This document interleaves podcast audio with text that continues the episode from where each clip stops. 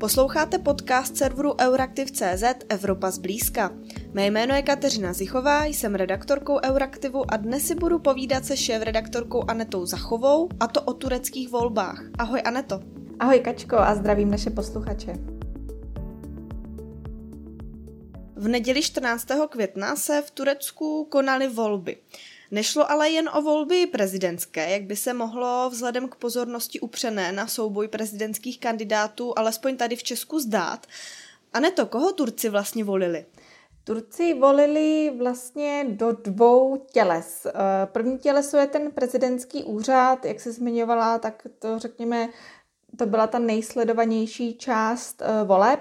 Eh, ale potom trošku opomíjené, třeba mediálně, byly ty volby parlamentní protože Turecko, byť vždycky, když o něm slyšíme, tak slyšíme právě o té pozici prezidenta, slyšíme o tom, co tady ten současný prezident Recep Tayyip Erdogan dělá, říká, jak rozhoduje, ale vlastně e, Turecko má i parlament, byť ta jeho role byla v posledních letech velice, velice upozaďována a to právě tím, že posledních 20 let v Turecku vládne eh, Recep Tayyip Erdoğan, který je známý tím, že vlastně eh, tu, tu, tu tureckou demokracii eh,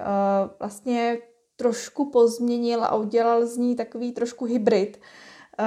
kdy stále máme parlament, ale nemáme už žádného premiéra. A vlastně pozice premiéra se jakoby zhlukla do pozice prezidenta, takže je to takový jako poloprezidentský systém s parlamentem, eh, tím ale, že v uplynulých letech vlastně parlament v podstatě patřil eh, Erdoganově straně AKP, eh, tak vlastně ten parlament měl jenom roli nějakého oficiálního potvrzovače čehokoliv, co vlastně Erdogan vymyslel. Mm-hmm. To znamená, proběhly prezidentské parlamentní volby. Jak to dopadlo? Eh, ano, eh, vlastně Turci měli dva hlasovací lístky, jeden tedy ten prezidentský, kde vybírali ze čtyř eh, kandidátů, Druhý hlasovací lístek, tam bylo nespočet stran, ten hlasovací lístek měřil více než metr, protože tam jsou na něm takové jednotlivé sloupečky a v každém tom sloupečku je nejen název strany, ale její symbol a vlastně Turci hlasují tím, že dávají razítko k té straně vlastně, kterou tedy chtějí volit. A když se tedy podíváme na ty volby prezidentské, tak uh, tam vlastně uh, se rozhodlo o tom, že bude druhé kolo prezidentských voleb, protože ani jeden z kandidátů nedostal více než uh, 50% hlasů. Do druhého kola tedy postoupil stávající prezident Recep Tayyip Erdogan, který uh, navzdory tomu, že vlastně um, různé predikce, různé um, průzkumy uh, napovídali, že by mohl skončit až jako druhý, nebo že by dokonce uh, mohl úplně prohrát to první kolo prezidentských voleb, tak to se nestalo. A byl tady na prvním místě se 49% eh, hlasů, to znamená, že byl velice těsně eh, těm 50% a jako druhý skončil Kemal Kličdarolu, to znamená jeho opoziční vyzivatel, Eh, ten měl eh, nějakých 44,5% hlasů, eh, takže vlastně tito dva postupují do druhého kola, které se bude konat vlastně poslední květnový víkend, to znamená 28. května v neděli, kdy tedy se rozhodne o tom, kdo tady bude ten prezident. Když se podíváme na ty parlamentní volby, tak tam uh, opět uspěla, uspěl nikoli Erdogan samotný, ale ta jeho strana, Eh, která v podstatě je jenom nějaký nástroj k tomu, jak prosazovat Erdoganovy myšlenky. Eh, je to tedy strana AKP, která si udrží vlastně byť těsnou, tak stále bude mít většinu v tureckém parlamentu podle těch volebních výsledků a vlastně spolu s ní se dostaly do parlamentu i strany té opoziční koalice, která byla v těch letošních volbách opravdu eh, široká, obsahovala eh, nějakých šest politických eh, subjektů, takže i ti se vlastně do tureckého parlamentu dostali, ale ne, nepodaří se jim tedy sformovat tu tu většinu. Takže tam vlastně e, nám dochází k tomu, že o tom parlamentu už máme jasno a víme, že parlament tedy bude nadále sloužit vlastně především ve prospěch uh, současného prezidenta, prezidenta Erdoana, ať už bude vlastně, ať už ten post obhájí nebo ne. A tedy o té prezidentské volbě, tak tam si ještě musíme počkat uh, na to druhé kolo. Mm-hmm. pokud by se stalo v tom druhém kole, že Erdogan neuspěje, co by to vlastně znamenalo pro funkčnost toho už nastaveného poloprezidentského systému, když v tom parlamentu máme silnou Erdoganovu stranu? Byl by to obrovský chaos a vlastně ta situace teď jako velice slouží ve prospěch právě Erdoana, který může vlastně teď eh, těch necelých teď už 14 dní využít k tomu, že bude těm voličům říkat, uh, musíte teď v druhém koli volit mě, protože parlament uh, je vlastně, bude, nebo většina v parlamentu uh, bude patřit, uh, řekněme, mému hlasu. A kdyby ten prezident jak se zmiňovala, byl z toho opozičního tábora, tak eh, ta země by byla nefunkční v podstatě, protože eh, docházelo by tam k těm názorovým střetům, ideologickým střetům a nedokázalo, podle mě by se vlastně nedokázalo odhlasovat téměř, téměř nic. Eh, to znamená, že by byl velký problém a zřejmě by to mohlo vést i vlastně k nějakým předčasným volbám, protože by se zkrátka třeba po nějakých pěti, šesti měsících ukázalo, že ta země skutečně, skutečně nefunguje a byla by vlastně dotlačena k tomu, aby tedy eh, se konalo nějaké nové, nové kolo voleb a eh, aby se znovu rozhodlo o tom, jak tedy bude ten turecký parlament vypadat. Um, vlastně, jak si říkala, jak by to vypadalo, kdyby Kličdarolu nakonec vyhrál, to znamená ten opoziční kandidát, tak vlastně tam máme pár scénářů, které by k tomu mohly vést. Za prvé je to případ, kdy bude ještě více k Turku k volbám. Vlastně tradičně ta účast v Turecku bývá, bývá obrovská, kolem nějakých 88% a tyto volby nebyly výjimkou. A pokud tedy Kličdarolu chce dostat nějaké ty hlasy navíc, tak musí přesvědčit skutečně nějakou tu eh, velice malou skupinu Turků, aby k těm volbám přišla a dala hlas jemu. A nebo se musí pokusit získat eh, hlasy toho třetího kandidáta, eh, který se řadí vlastně k tomu silně nacionalistickému táboru a bude, bude ho muset přesvědčit nebo přesvědčit jeho voliče, aby těch jeho 5% se vlastně přelilo k němu. Takže tohle jsou takové, řekněme, dvě možnosti, které by mohly vést k tomu, že Eh, nakonec tedy vyhraje ten v současné době opoziční kandidát. Mm-hmm. Ty si vlastně hezky zhrnula, co teď Turky může čekat v tom mezidobí mezi dvěma volebními koly. Co ale před druhým kolem volby eh, říkají průzkumy? Eh, kdo má teď větší šanci na vítězství? Vlastně různí bookmakeri, ale i mm, propočty říkají, že zkrátka Eh, všechno nahrává k tomu, že zvítězí Recep Tayyip Erdogan, eh, tím, že už se tak, řekněme, přiblížil právě k té 50% hranici už v tom prvním kole eh, a i kvůli tomu, jak jsem říkala, že pokud by ti Turci nakonec zvolili Kemala Kılıçdaroğlu, tak by to vedlo k absolutnímu chaosu, protože by byl prezident vlastně ve velkém ideovém názorovém střetu s parlamentem a ta země by nebyla funkční. Eh, takže skutečně si myslím, že eh, vůbec ta teď i řekněme myšlenky těch lidí, kteří spíše se staví k opozici, tak jsou rovněž skeptičtí, že by mohli ještě uspět. A vše nasvědčuje tomu, že tedy eh, Erdogan dostane od lidí ještě jednu šanci, ještě další roky, eh, aby tedy završil to, tu svoji éru, která trvá už, už 20 let, tak aby vlastně dokonal to, co, co s tou zemí eh, zamýšlel od samého počátku, to znamená proměnit z ní, proměnit ji z poměrně funkční demokracie, opřené vlastně o historii, o to období Ataturka eh, směrem k tomu, řekněme, oligarchickému prezidentskému systému a země, která vlastně ehm, se blíží už nějakému autoritářskému režimu. Já bych se teď vrátila z toho pohledu dopředu, trošku do minulosti, protože ty jsi v Istanbulu v době vrcholící kampaně byla. Jaká tam byla atmosféra před těmi volbami, před tím prvním kolem? Já musím říct, že Turci volby hodně prožívají. Eh, zatímco třeba v Česku, eh, samozřejmě i tady se to třeba probírá u rodinných večeřích a v ulicích vidíme transparenty a tak podobně, eh, ale skutečně ty Turci žijí tou demokracií a je vlastně smutné vidět, jako kam tu demokracii až jakoby dovedli, až do rukou autoritáře. Každopádně ta atmosféra byla taková napjatá, všude se o tom diskutovalo,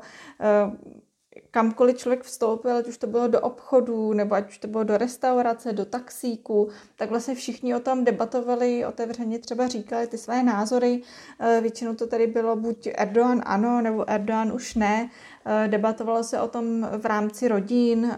Skutečně mm, ta politika je silně prostoupena tou tureckou společností a zajímají se o ní e, nejen nějaké, řekněme, elity nebo nějaký vzdělaní lidé nebo lidé se zájmem o politiku, ale zajímají se o to skutečně všichni, e, i ti méně vzdělaní lidé na venkově a tak podobně. E, ono k tomu vlastně přispělo i to dění, přispělo k tomuto zemětřesení, které, řekněme, alarmovalo všechny a hodně, řekněme, zvedlo tu debatu o tom, kam ta země teda má vůbec směřovat, eh, aby byla schopná řešit podobné katastrofy, protože Turecko nemůže se svou geografií a zkrátka um, lze očekávat, že uh, třeba podobné zemětřesení se, se bude opakovat. Uh, takže kdo tu zemi vlastně nějakým způsobem spraví, aby dokázala podobným záležitostem čelit.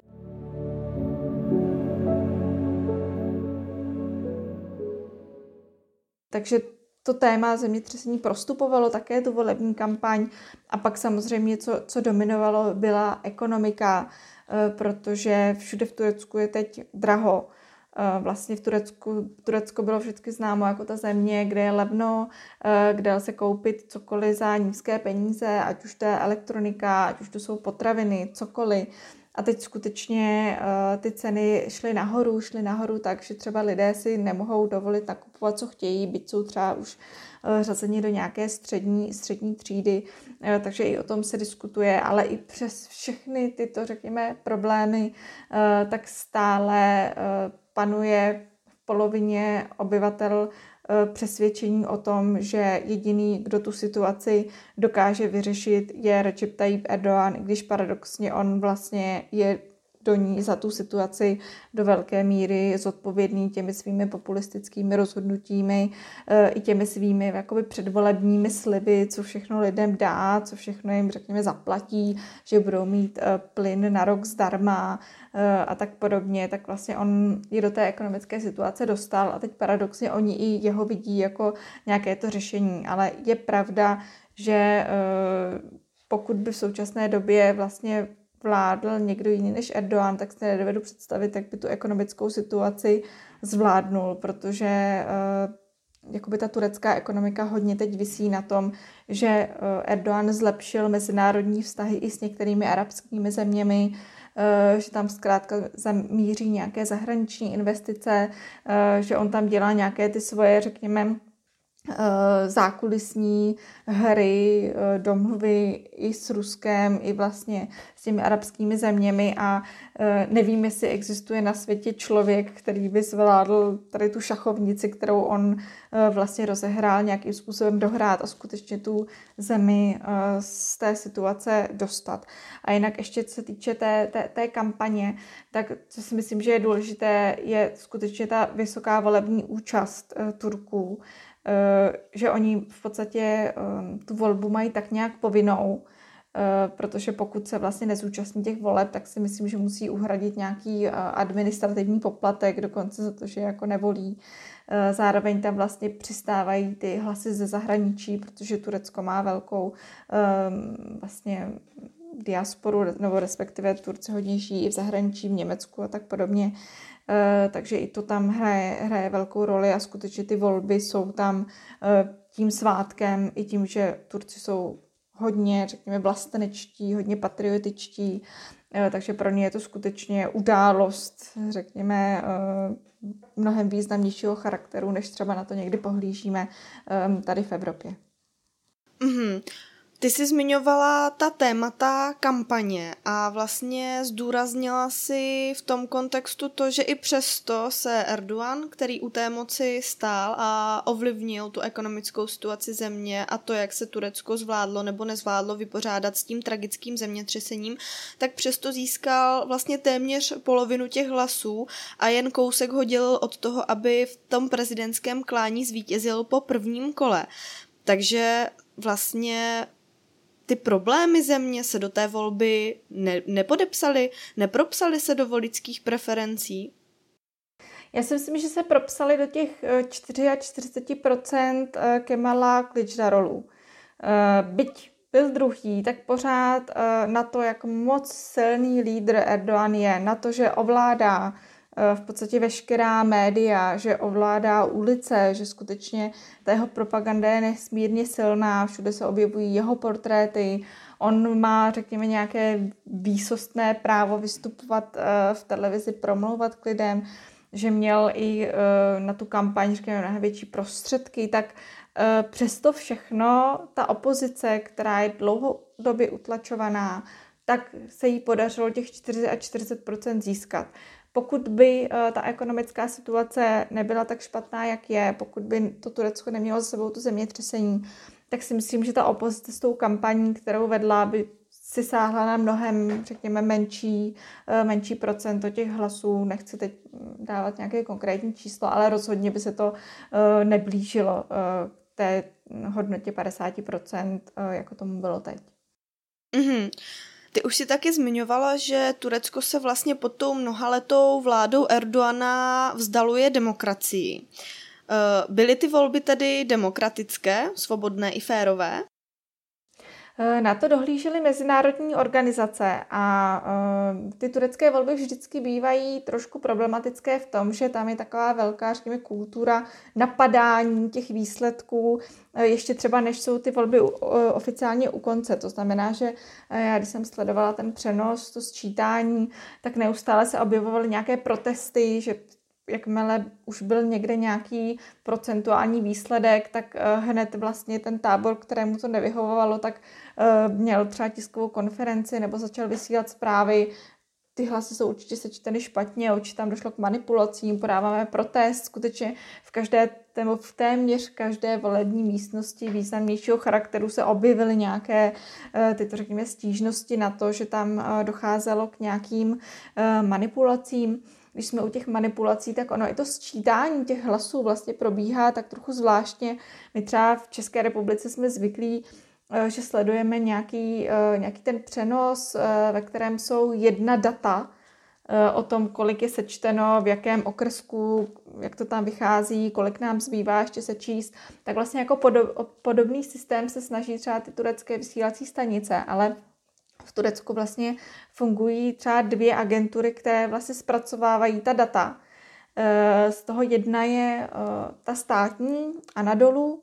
Eh, a druhá je spíše, řekněme, ta nezávislejší, ale podle některých spíše tedy ta, co nahrává té opozici. A vlastně každá přináší trochu jiná data, takže pak, je to, pak to působí hrozně zvláštně, jako kde je teda ta pravda, když se někde sčítají ty hlasy a každá ta agentura přináší trošku jiné informace a skutečně ty čísla potom jako vypadají, takže Anadolu eh, ukazuje, že Erdoğan pořád vede, vede, vede, vede, zatímco ta druhá ukazuje třeba, že vede ten opoziční kandidát, takže skutečně i sledovat sčítání hlasů bylo, eh, tak trochu to jako zavánělo něčím eh, neúplně férovým. A ono i tohle se vlastně potom využívá k manipulacím, protože vždycky, když je ta volební místnost, tak v té volební místnosti jsou přítomní jak lidé um, z, z, řekněme z té vládní úrovně, to znamená lidé od Erdoana, tak i uh, vlastně lidé od opozice. A uh, vlastně má se za to, že, nebo co se třeba dělo v uplynulých letech bylo, že když byla nějaká, řekněme, menší třeba volební místnost uh,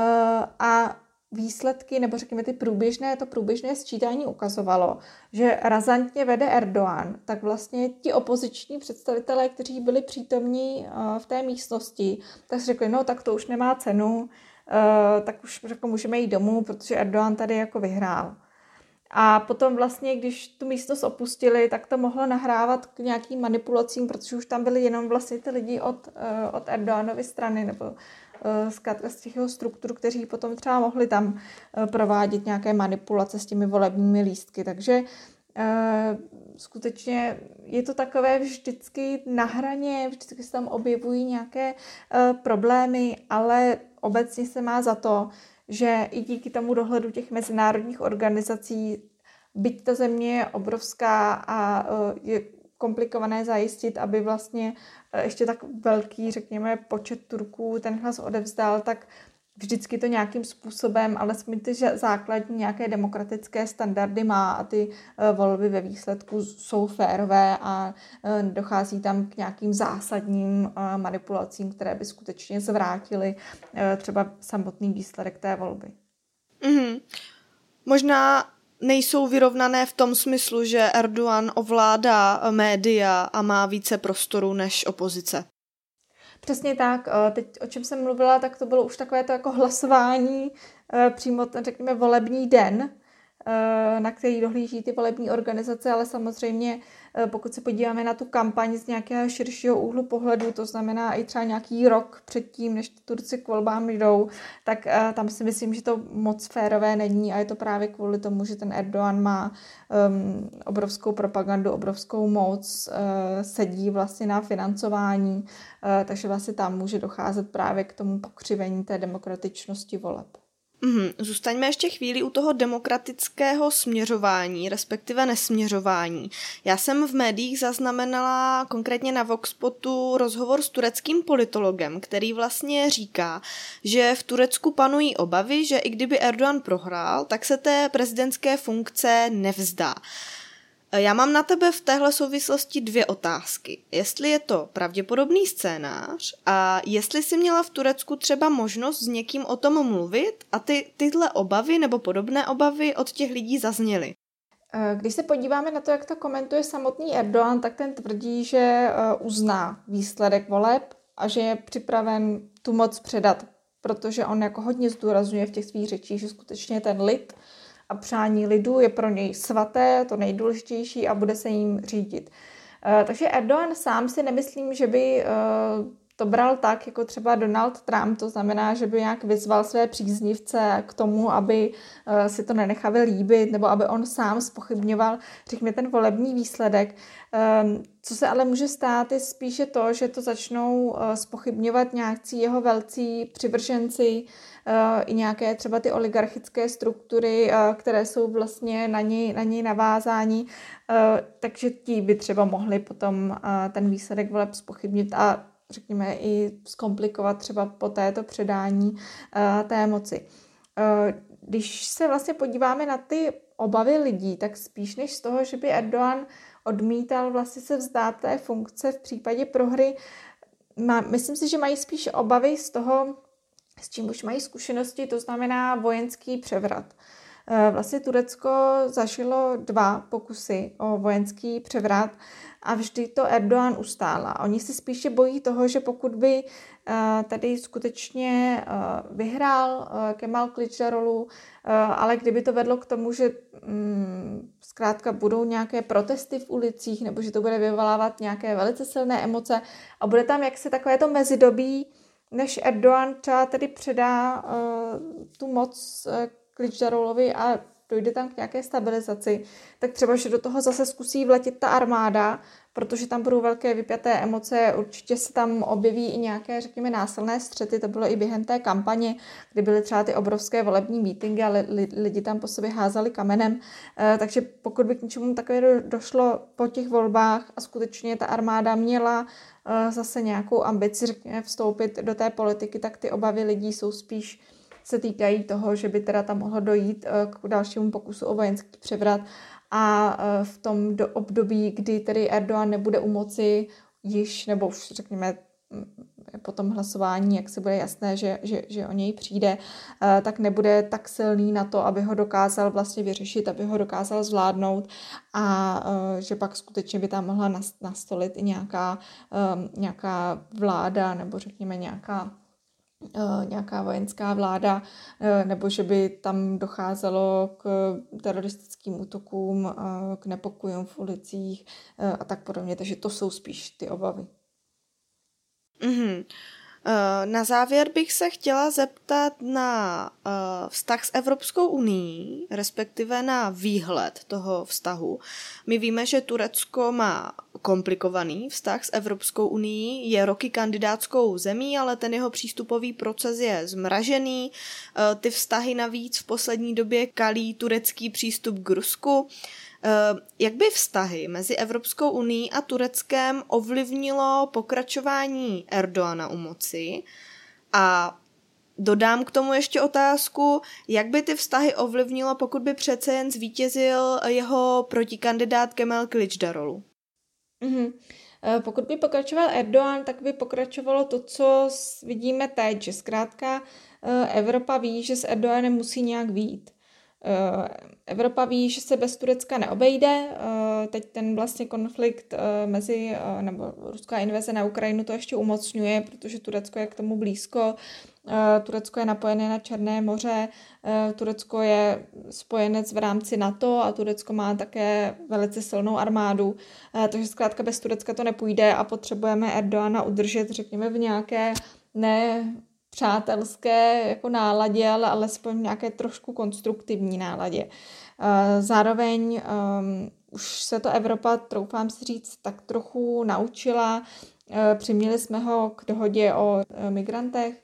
Eh, přiměli jsme ho, nebo řekněme, eh, hrál tak trochu na straně Evropy, když se dojednávala třeba ta dohoda o exportu eh, ukrajinského obilí skrze Černé moře. Takže nějak jsme se s tím naučili hrát a víme, že s tím budeme muset pokračovat, ale zároveň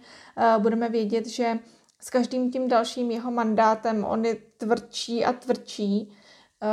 takže se i budeme muset připravit eh, na ještě tvrdší eh, vystupování Turecka a na tu jeho, řekněme, záhadnou hru, kdy se nestaví na ani jednu stranu,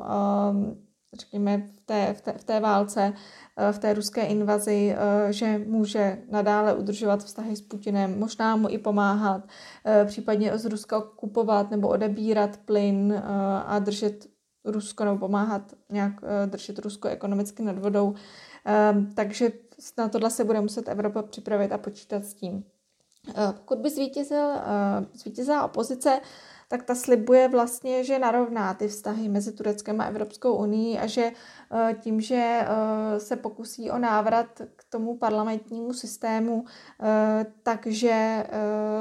vlastně to samotné, tím, že se třeba bude více starat o lidská práva,